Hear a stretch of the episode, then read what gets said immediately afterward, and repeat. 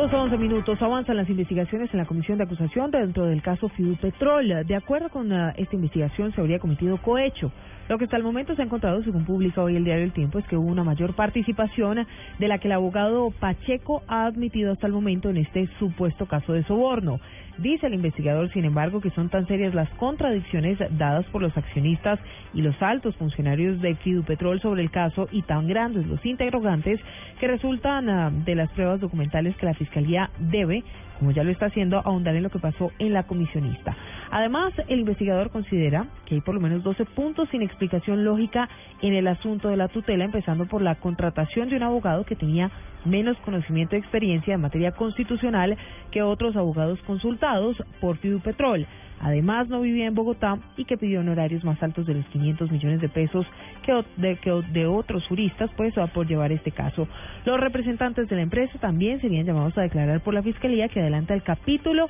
de los no aforados en este escándalo que también involucró al magistrado Jorge Pretelt. Por lo tanto, Bedoya, Julián Bedoya, quien es el investigador en el caso y el presidente de la Comisión de Acusación de la Cámara de Representantes, deberá determinar en las próximas semanas si lleva a la comisión un informe que recomiende acusar formalmente al ex al magistrado expresidente de la Corte Constitucional.